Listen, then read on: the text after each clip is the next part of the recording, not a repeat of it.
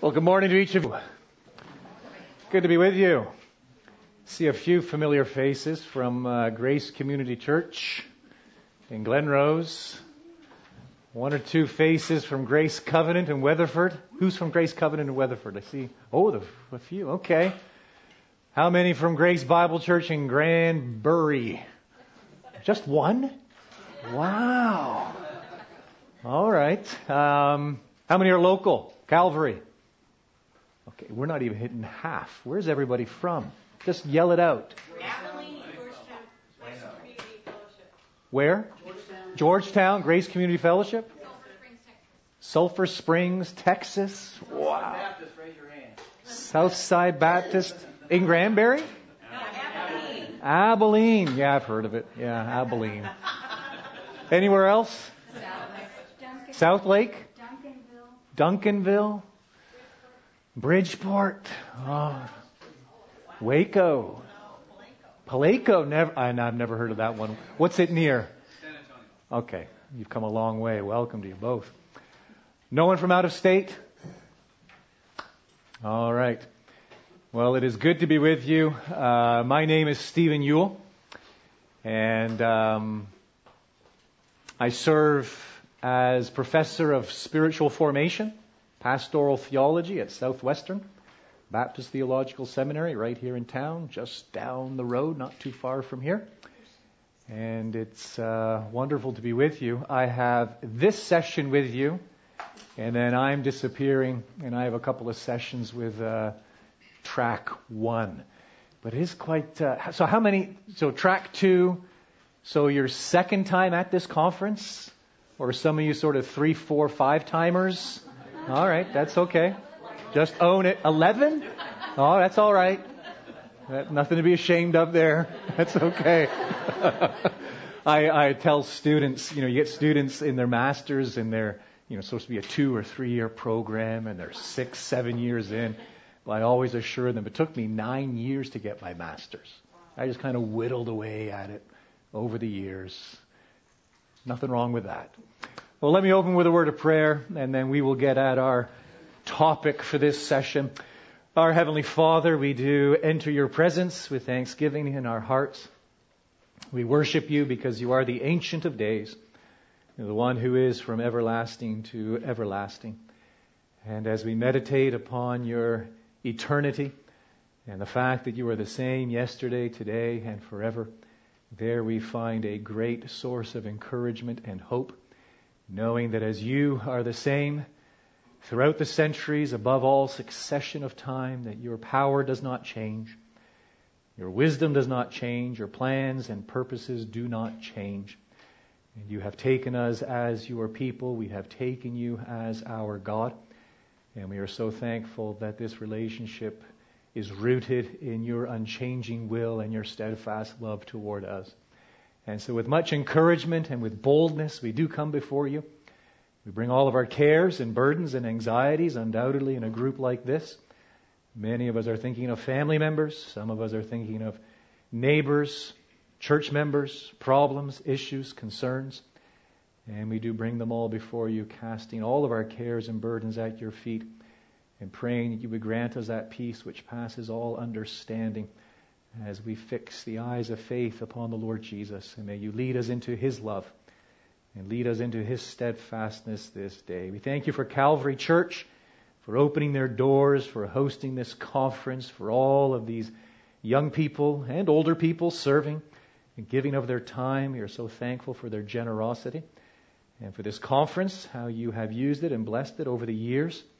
For this too, we are exceedingly thankful, and we come with expectant hearts, uh, with anticipation, knowing that you will bless it to bless it to us that we truly might grow in the grace and knowledge of the Lord Jesus, and that this might benefit us personally. It might strengthen families and marriages, and invariably might also lead to the edification of your people, the church. And so we come as dependent children.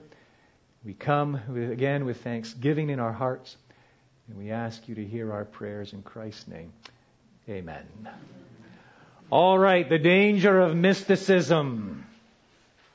I can't think of a better way to start a Saturday morning than this the danger of mysticism. I don't know if they've ever offered this at this conference. They, they emailed me a few months ago and said, Hey, are you working on anything new? Is there anything that kind of interests you? And I threw this one in there with a list of regular topics I submit, and they went for it.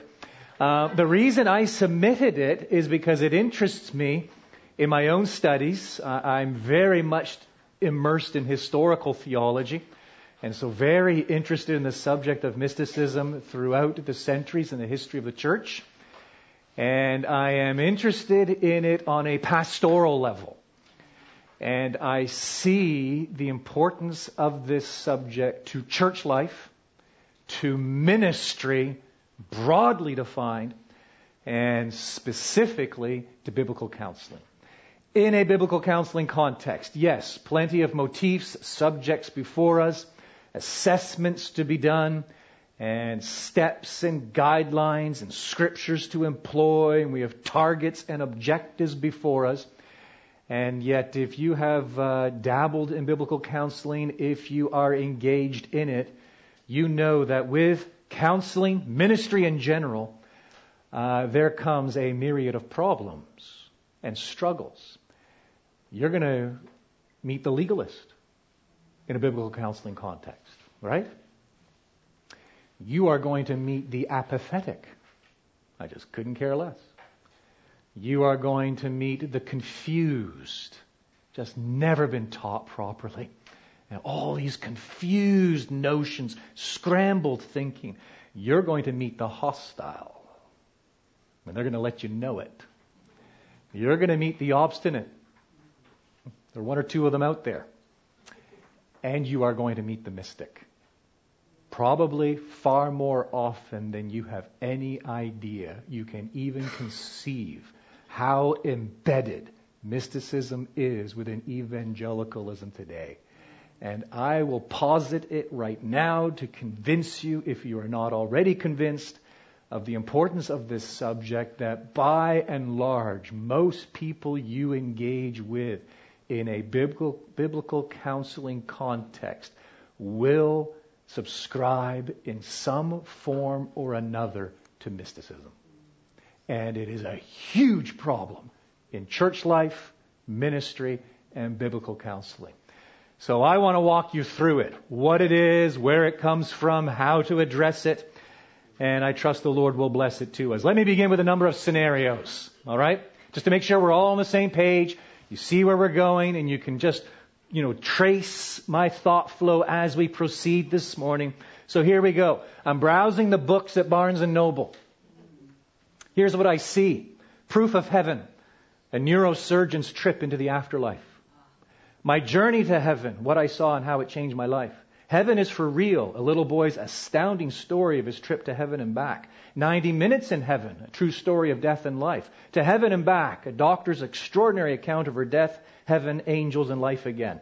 Waking up in heaven, a true story of brokenness, heaven, and life again. Nine days in heaven, the vision of Marietta Davis. Forty days in heaven, the true testimony of Seneca Sodi's visitation to paradise. Flight to heaven, a plane crash, a lone survivor, a journey to heaven and back.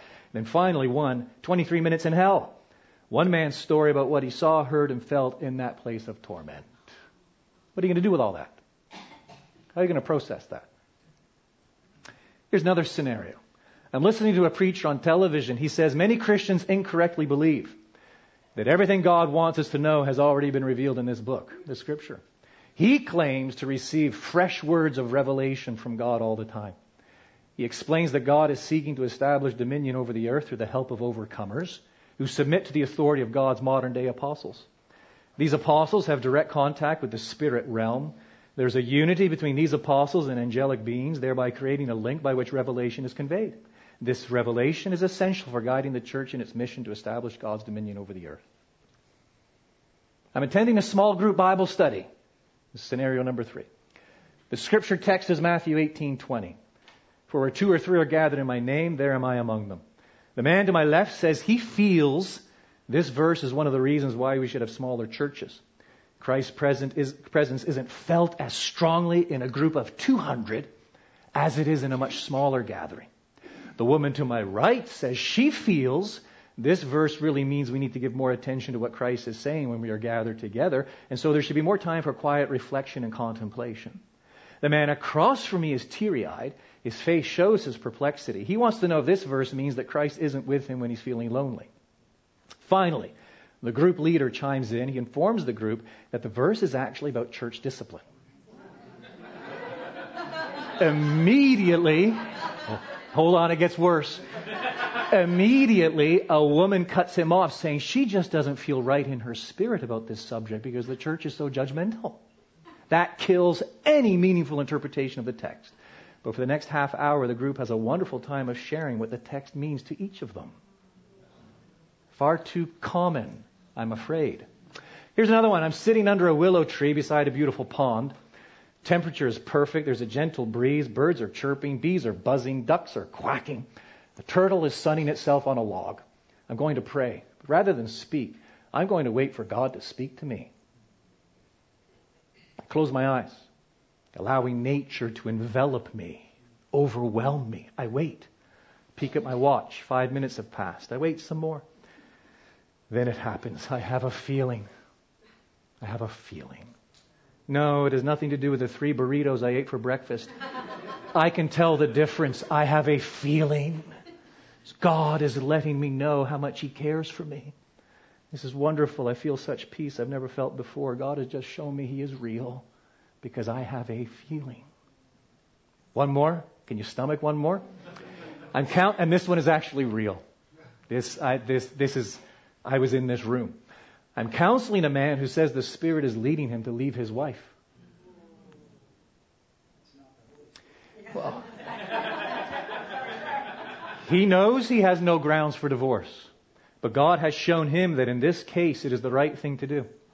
It'll be best for everyone in the long run. He'll be in a better position to get involved in ministry. He'll be in a better position to serve the Lord. To top it all off, he'll be happier. Besides, God is sovereign. God can bring good from evil.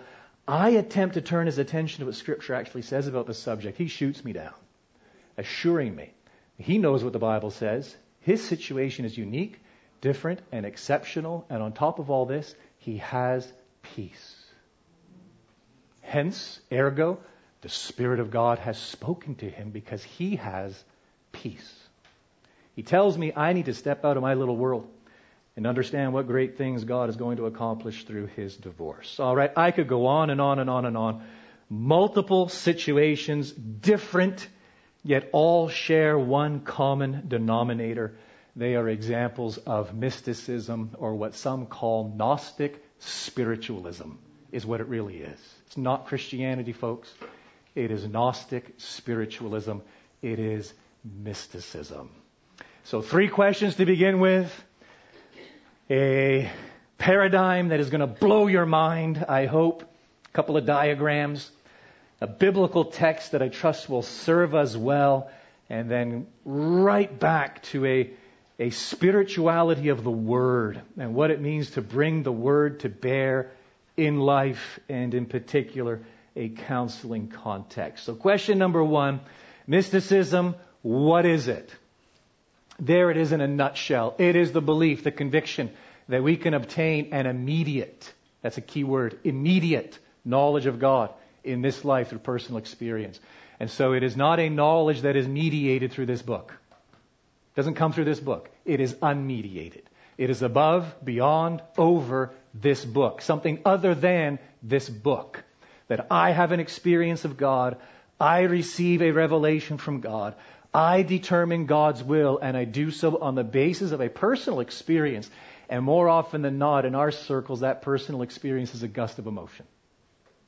That's how I ascertain that God is speaking to me and revealing, conveying His sovereign will for my life. So there you have it. Mysticism, the belief that we can obtain an immediate knowledge of God in this life through personal experience. Question number two why are people so attracted to it? I think part of the issue in our day is the cultural moment in which we find ourselves. Modernity, when you think of the history of Western civilization, the rise of modernity in the 1700s, 1800s, and this basic presupposition that human reason and human goodness will usher in a utopia, right? That we will advance, we will progress, and on the basis of unleashed human reason and on the basis of innate human goodness, progress after progress after progress, and finally a utopian state, dare I say it, God's kingdom on earth. That was modernity. It took the Napoleonic Wars, followed by two world wars, to completely blow that idea out of the water. And it gave way to what? Postmodernism. Essentially, therefore, the basis upon which we ascertain truth, the basis upon which we determine what is real, what is true, what is good, what is beautiful, is not the human intellect. That program has proved bankrupt. It is human emotions and how I feel. And we are now living in an era defined as applied postmodernism, where basically that is the reality that is front and center in Western society, the United States of America, each of us determines truth by ourselves because there is no higher authority than the individual and what I happen to be feeling at this particular moment. And so, because of the despair that postmodernism leads to, many people have turned to the stimulation of their senses and feelings to infuse life with meaning. It's the only place meaning can be found. What I'm feeling, it is the highest authority. And evangelicalism has not been immune to that. That has infiltrated evangelicalism. Much, most of evangelicalism, whereby many evangelicals today, this is subconsciously or consciously, knowingly, unknowingly, this is how they approach life and this is how they approach the Christian faith. It is purely on the basis of the degree to which it stimulates my feelings. At me, and I become the ultimate authority then when it comes to defining my relationship with God, what is true, what is right, what is good. And so it is something of this cultural moment, I think, that has fostered just how expansive this has become within evangelicalism. It has led many to a frantic search for an experience that will assure them that they have a relationship with God. Purely subjective. Purely subjective. We think it sounds good.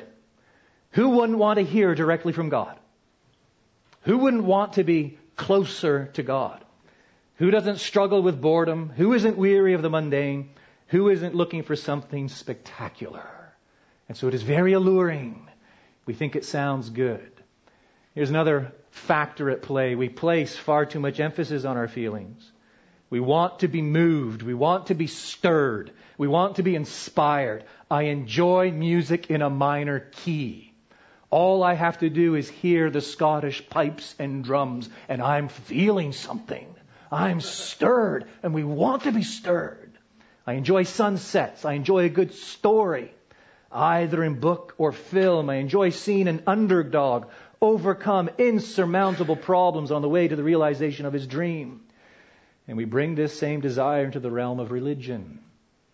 And we begin to determine the veracity of religion on the basis of the degree to which I am stirred. I am moved. And we're susceptible to this. Too much emphasis on our feelings. Thirdly, we want a quick fix. We're looking for a game changer. We're looking for a silver bullet. We're looking for an extraordinary event that will alter the course of our lives.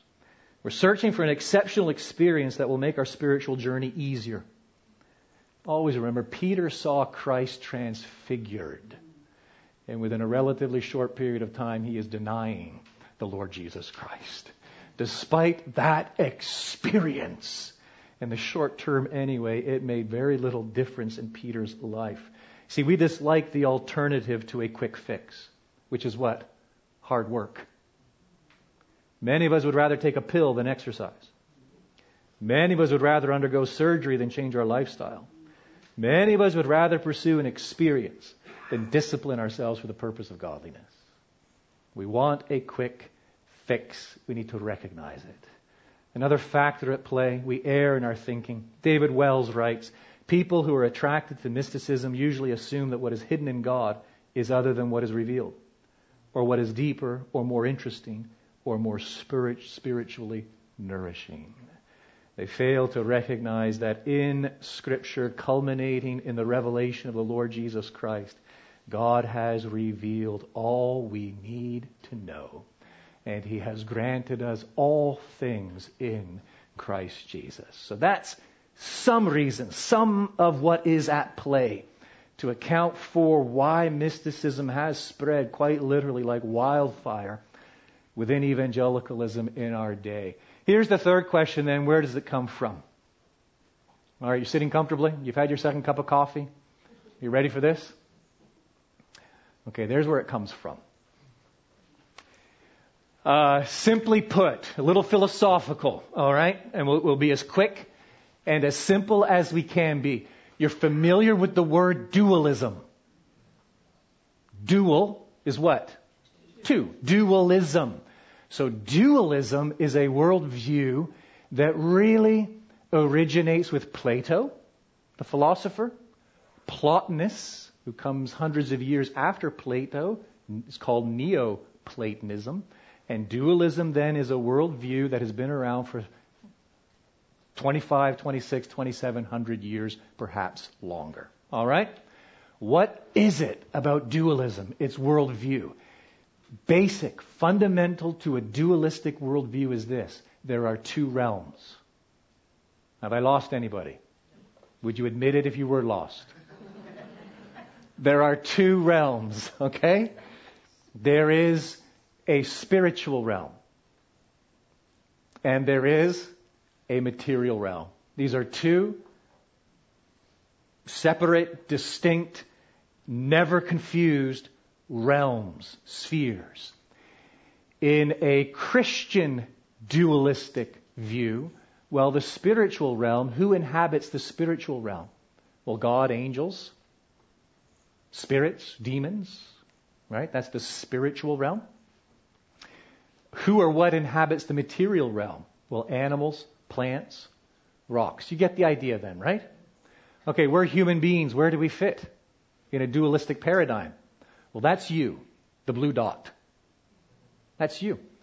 And so in a dualistic worldview, there's a part of you called spirit. Which realm does it belong to? Spiritual realm.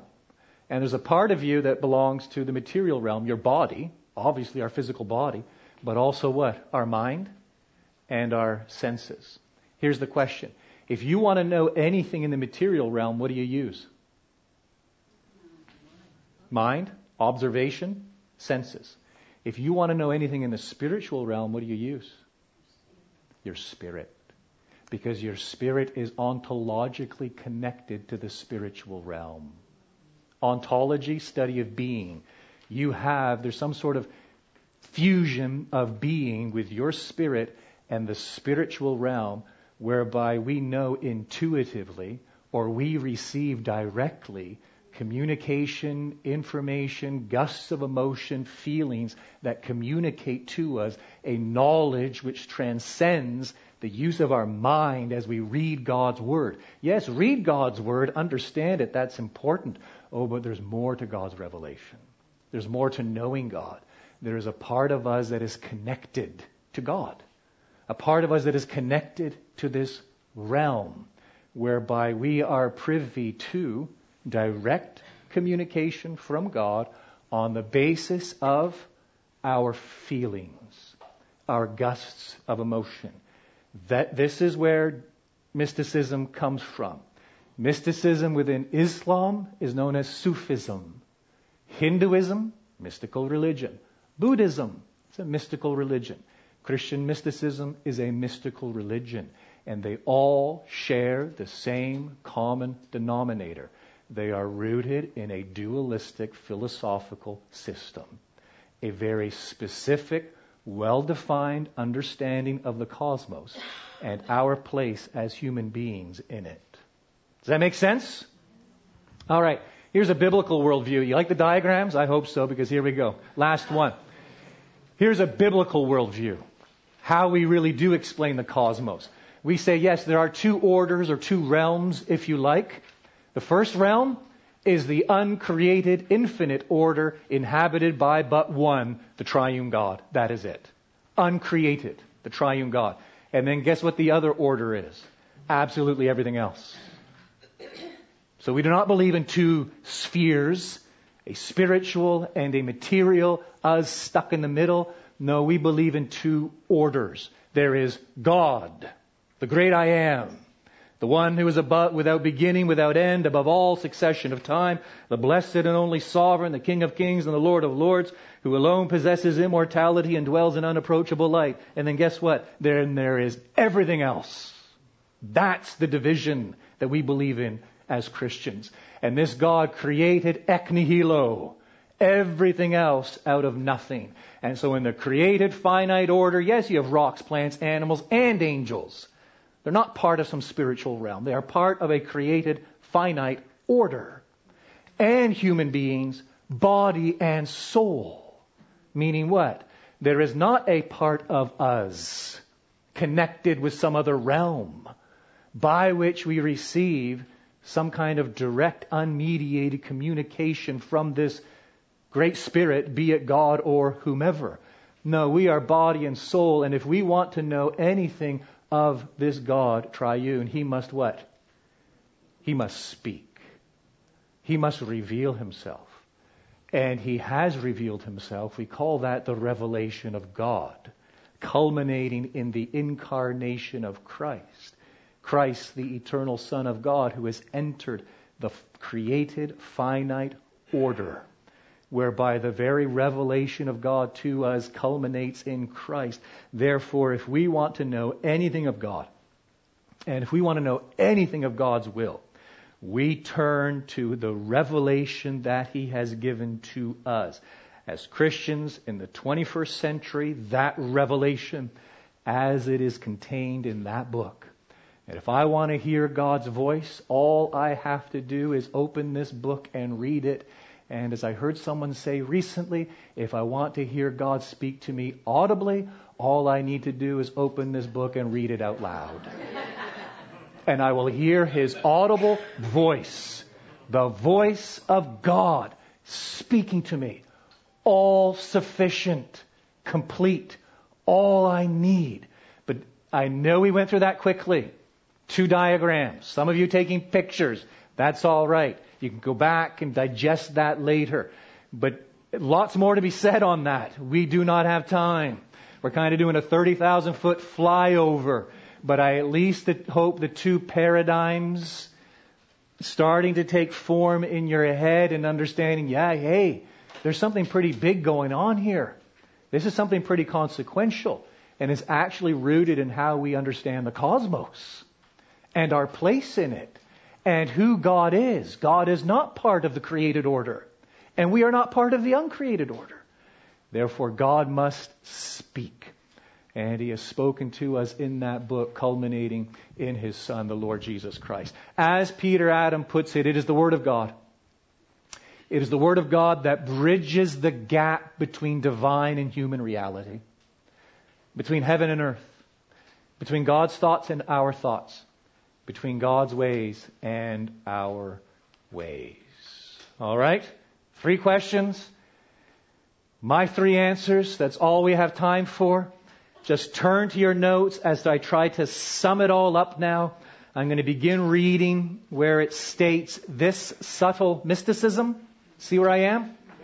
This subtle mysticism is the belief that immediate, immediate guidance from God in the form of voice like thoughts and strongly inclined imaginings and inner urgings is regularly given to Bible believers, many people equate spirituality with the practice of listening for God's voice in their heart. They believe it is God's standard practice to provide some identifiable nudge, gust of emotion from the Holy Spirit.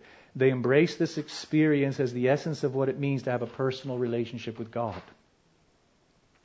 I can recall many, many, many years ago sitting in a church office, speaking with a young man. I don't know how many kids he had at home at the time, married and unemployed for several months. He had been offered a job. I think it was working nights. I can't remember what it was doing, packaging or assembly line. I don't know. He mortgage, wife, kids, unemployed for several months. He'd been offered this job, and um, he came in to let me know, because he let me know that he'd been offered it. He came a few weeks later to let me know he had turned it down. I said, Excuse, excuse me? You turned it down? He said, Yeah. I prayed about it. And this is how, you know, when I pray about something, God gives me a sense of peace. when He wants me to make that decision. I have no peace when He doesn't want me to make that decision. I had no peace. I'll give you a piece of something. That's what I felt like saying. You've got a wife and kids. You've got a mortgage. You've got mounting bills. You have no job. You were offered a job. You said no to that job and you have peace. Brother, that is not God speaking to you. I don't care what you're feeling. I could not care less. How about using some good old fashioned biblical wisdom? Or as my father would say, some good old fashioned Scottish common sense, right? Just some biblical wisdom. And apply the Word of God to your situation, what God has called you to, what God requires of you, what God has entrusted to you. Weigh your circumstances and make wise decisions. But no, this was his spirituality. And this is how he had lived life to that point. This is how he was navigating his Christian pilgrimage. That he was expected to figure out God's will in every specific situation of life. Every decision he was facing, he was to figure out and determine God's will on the basis of a gust of emotion. That is not biblical Christianity. That is mysticism. It is actually a subtle form of Gnosticism that is rooted in a very skewed view of the cosmos. Reading on, despite all the talk of God, this form of spirituality leaves people alone with themselves. Their relationship with God becomes contingent upon nebulous feelings. As they search ever deeper within for God, they plunge themselves into a deeper state of spiritual perplexity. And I have encountered this with young people. You know, they're, they're seminary students and they're trying to figure out what the next step is. Um, that church, this church, get married now, get married later, and they almost work themselves into an apoplectic state because they're so convinced that God is supposed to give them something, communicate to Him internally. And they're navel gazing, so inward looking, as they work themselves into this frenzied state of only I knew God's will and could figure out God's will. How many of you, you're going to meet them in biblical counseling. You're going to meet them regularly. And to be able to graciously come alongside and deconstruct. That's what needs to happen deconstruct an entire worldview and misconception of what it means to be a disciple of Lord Jesus Christ.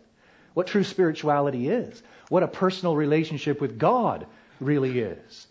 And to graciously, patiently deconstruct that and bring them to the Word and shift their focus to what it means to grow in the grace and knowledge of the Lord Jesus Christ, to bring them to grow in their understanding of what it means. The fear of the Lord is the beginning of wisdom. And God's requirement of us to walk wisely, circumspectly, and to make wise, informed decisions in life. The results of this mindset, experience breeds experience, meaning the pursuit of experience becomes a treadmill from which they can't escape. The results are damaging. It's bad for psychological health.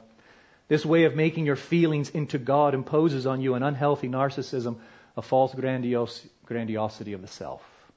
And you'll know it because I've experienced it. That individual who comes and says, God has told me, and God has communicated his will to me, I have the audacity to say, I, I, I don't think so. Well, there is immediately what? A wall. Why? Because I have just attacked that individual's entire spirituality, their relationship with God. And it, it, why? Because they have a grandiose view of themselves. That God has told me. You can't disagree with me. It goes back to that scenario of that man who sat there in, in my office daring to say God had told him to divorce his wife. And he was at peace about it. And that I would dare to open the scriptures. How, how dare you go there? I've just told you God's will. He's communicated it to me.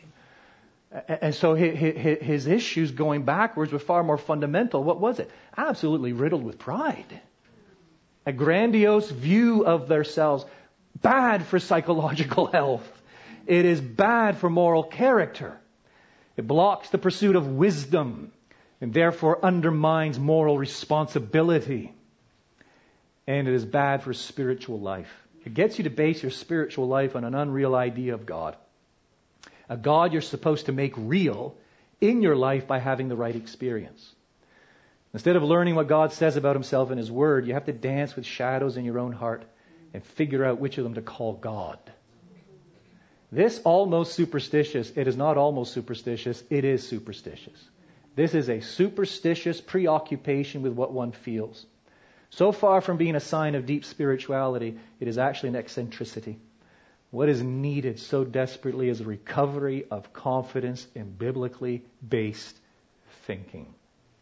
J.I. Packer goes on to say, Those whom I call restless experientialists are a familiar breed.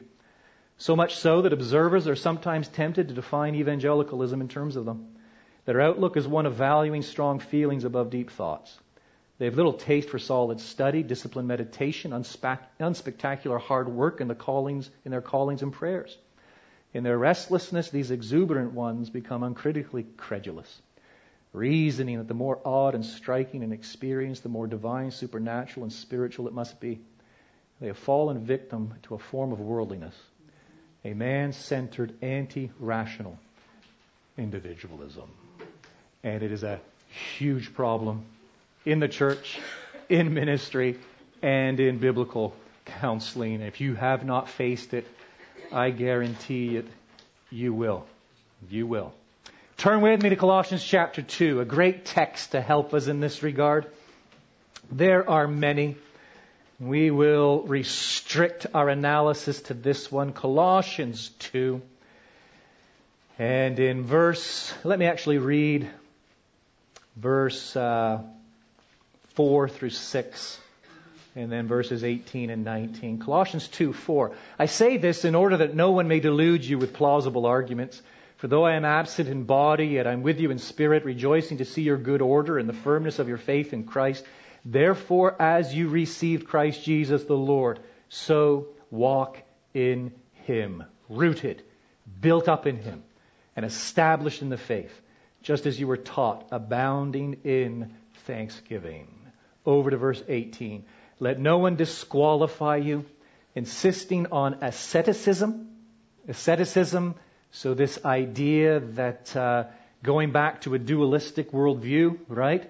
Well, there's a part of me, the spirit, that is attached to the spiritual, and a part of me, my body, reason, senses attached to the material, well, if I want to know anything of the spiritual realm, God, if I want to draw closer to Him, I need to free that spirit part of me from the material part of me. Well, the way to do that is to engage in ascetic practices. I deprive myself of sleep. I deprive myself of food. I take barbed wire and wrap it around my thigh and walk around with it there, giving myself tangible pain during the day or some other act of self flagellation. I engage in asceticism in order to dull the senses of my body so that I can transcend reason so that that spirit part of me can be released for closer communion and fellowship with God. Study the history of the church. The church has always wrestled with this. Church still wrestles with this in some degrees today. This is rooted in dualism. Material, bad. Spiritual, good.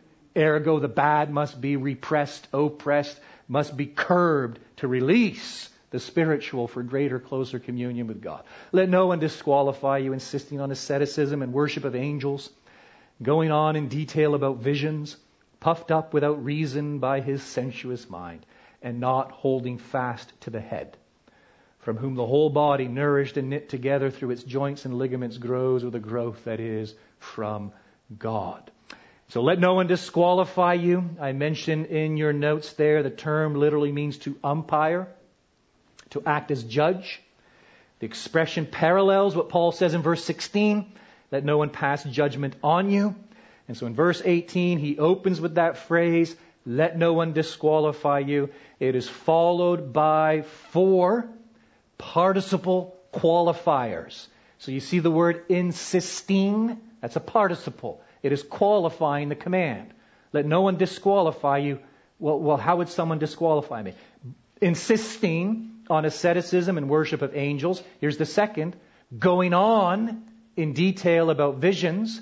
The third, being puffed up, literally, being puffed up without reason by a sensuous mind.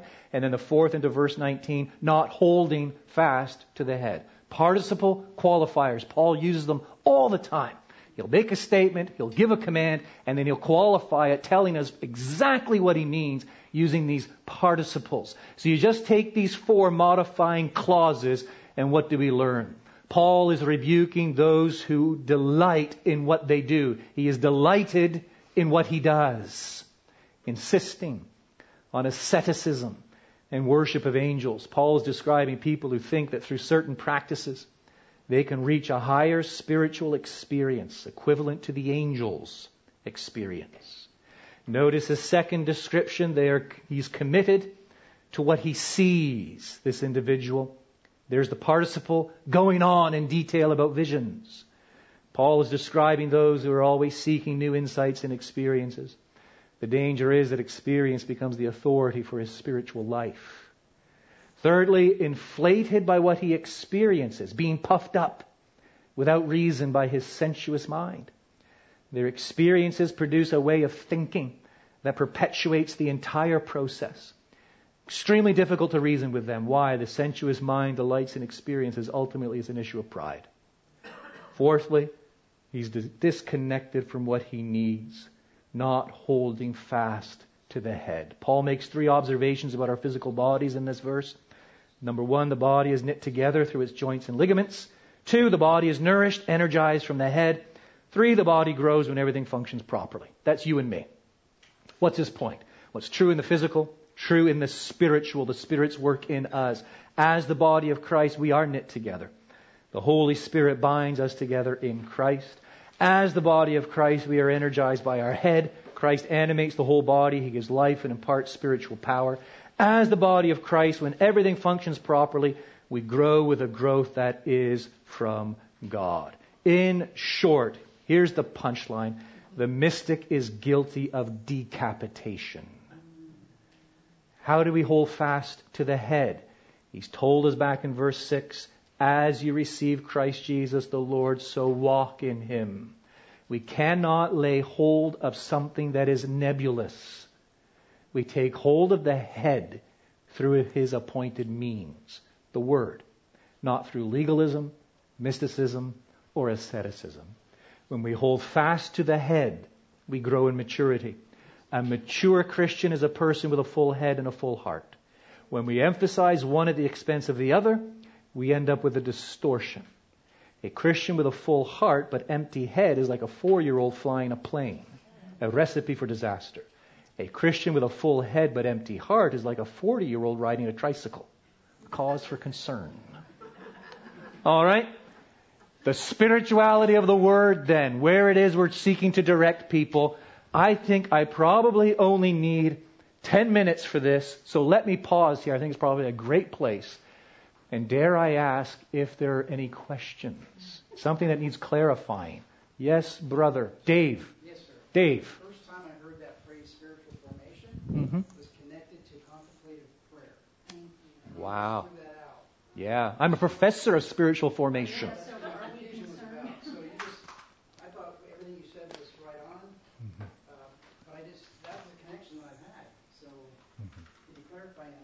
Yeah. And so, uh, uh, you know, the old Puritans, English Puritans, they were, for the most part, very clear in differentiating between consideration, meditation, and contemplation. Consideration, you open the Bible, you study it, you get your Bible dictionary out, use your pencil crayons, or whatever you're using, and you're taking notes and you're trying to figure out the meaning of the text. Consideration. Meditation is what? You've got it. You understand it. In the text you happen to be reading, you know, uh, beloved, those, you know, beloved of God, walk in love as Christ loved us and gave himself up for as a fragrant offering and sacrifice to God. So you've been studying Ephesians 5, but that phrase in there, beloved of God, oh, you're going to work that down on your heart, in your heart. This is meditation. You're going to think that through. In what ways am I beloved of God? How has he manifested it? You think even in the context of Ephesians. Well, he set his love upon us before the foundation of the world, the love of the Father. And now in the text, you have the love of the Son, who loved us and gave himself up for us. And you have the love of the Spirit. And Paul prays that the Spirit might dwell in us. God might give us a spirit of wisdom and of revelation. And he's very concerned that we might know the breadth and length and height and depth to comprehend the love of God which surpasses knowledge. And so you're, oh, the love of the Father, the love of the Son, and the love of the Spirit. What does that mean for me? What does that mean despite who I am, what I have done? And you're working this down on the heart. And what does this tell me about God, his steadfast love? What other examples do I have of this in Scripture? I mean, look at how he loved Abraham. Look at how he loved David. Look at how he loved, you know, Naomi. Um, and then what does this love require of me? Well, beloved, those who are beloved of God walk in love. Ooh, I'm supposed to actually walk in that same kind of love with which he loves me. How have I been doing? With my wife, just three hours ago in the church, neighbor who I haven't spoken to in six months because we got in an argument over him not trimming his fence properly. Uh, how's it going? Walking in love. What does God now require of me moving forward? This is meditation, right? And then you have contemplation. And the word comes from Psalm 27:4. Paul says, One thing I desire, dwell in the house of the Lord, that I might gaze upon the beauty of the Lord in where? His temple contemplation. That's where the word comes from. In the temple, with the temple. It's this idea of looking upon God. David obviously mediated through revelation, but historically that word contemplation has been used to refer to another experience beyond consideration, beyond meditation, where we are actually to seek an experience that transcends reason, moves beyond the Word of God, whereby we enjoy just this bare, unmediated communion with God. It's an ineffable, inexpressible experience which transcends thought. I cannot explain it. And it's purely emotive. So this is contemplation, hence contemplative prayer is what is it's, it's, it's not vocalizing, it's not reading scripture, praying God's precepts and promises. It is actually what? Silence and solitude seeking a direct, unmediated connection with the divine. So, yeah, no, I would not teach that. And I would not encourage Christians to practice that. Biblical meditation. You fill the mind with the Word of God. And in meditation, we, we, we work it into our hearts and evaluate ourselves and ask, what does God require of us? And that then becomes the fuel for prayer. And that's how to cultivate the inner life and the, the, essence of true spiritual formation. But I'm glad you raised it because you can see then how contemplative prayer is rooted in that dualistic worldview. And so you get it in Eastern Orthodox Church, Roman Catholicism, and it's usually connected then to the via negativa, right? The negative way, the purgative, the illuminative, and the unitive. Purgative is asceticism because you need to then deprive yourself to release that spiritual part of you. The illuminative when you move beyond the Word of God and you enter into this great cloud of unknowing, and then the unitive, when you enjoy this fleeting, momentary experience of direct, bare communion with the divine, there's a kinship, and you're just overwhelmed. You can't. It, it's it's beyond reason, um, and we we we see that being infused into the evangelical tradition in the last 40, 50 years, whereby today it's become fairly standard. But it, we need to understand where these things come from. And um, especially when it comes to ministry, and understanding why people think the way they do, where they're coming from, and being able to draw back the layers and put them on firmer ground. All right. Well, that was pretty much it. One question. Thanks, Dave. yeah. That was a good one. No problem with that one. All right then, the spirituality of the word. Three convictions we want to carry with us wherever we go, and especially whenever we engage with others in, uh, in ministry, in counseling specifically. There's the first. God's word is inseparable from God's spirit. That is a conviction we must carry with us. God's word inseparable from God's Spirit. The authors of Scripture expressed the truth in words which were inspired by the Holy Spirit. says, Peter, no prophecy of Scripture comes from someone's own interpretation. Peter is not talking about reading and interpreting the Bible, but about its inspiration. Prophecy was not the result of the prophet's own interpretation of things. It was not the author's idea. For no prophecy was ever produced by the will of man, but men spoke from God as they were carried along by the Holy Spirit. This means that the words of Scripture are the words of the Spirit. The Bible never says that the authors were inspired, but that what they wrote was inspired. It's what they wrote, the words that are breathed out. Breathed out. God inspired. And we see the confirmation of this throughout Scripture. Matthew 22, 43, the Lord Jesus speaking, he said to them, How is it then that David, in the Spirit, quoting from Psalm 110, David in the Spirit calls him Lord, saying, Acts 1:16 Peter brothers the scripture had to be fulfilled which the holy spirit spoke beforehand by the mouth of David concerning Judas.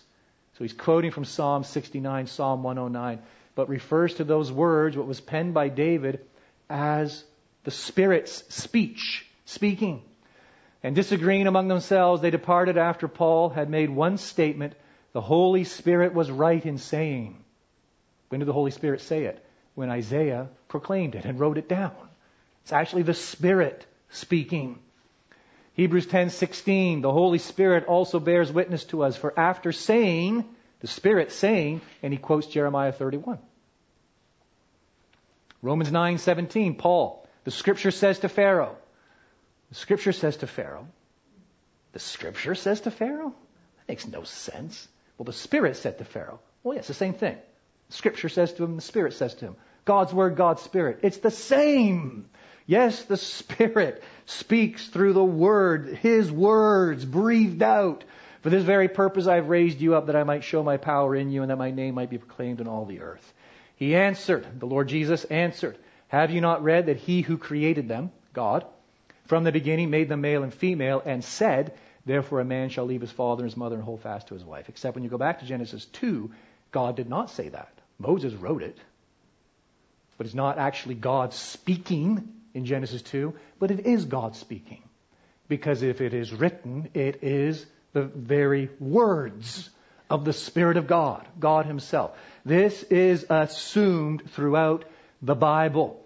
That God's Word, inseparable from God's Spirit. That what the Spirit has revealed, made known, He then inspired to be written down through those instruments going all the way back to Genesis right through to Revelation, and the ongoing teaching ministry of the Holy Spirit is still directly connected to what He revealed and inspired because He now, ever since, illumines us to understand what He has revealed and what He has inspired. If we want to hear His voice, the very words of God, open this book anywhere you like, and we are hearing God's Spirit. I'm not sure we appreciate that to the degree to which we should. I could really get off on a tangent here. To what degree does God's Word direct and permeate our worship, our corporate worship? To what degree is our personal devotion life transfixed on the Word of God? To what degree am I simply praying whatever I think is coming into my head, praying extemporaneously? Or are my prayers actually informed, determined, and directed by the very Word of God? It raises a host of questions, none of which we can table at this time. Second truth, conviction to carry with you is this God's Word is His communicative presence. In the beginning, right? God created the heavens and the earth. God said, Let there be light and then he made light.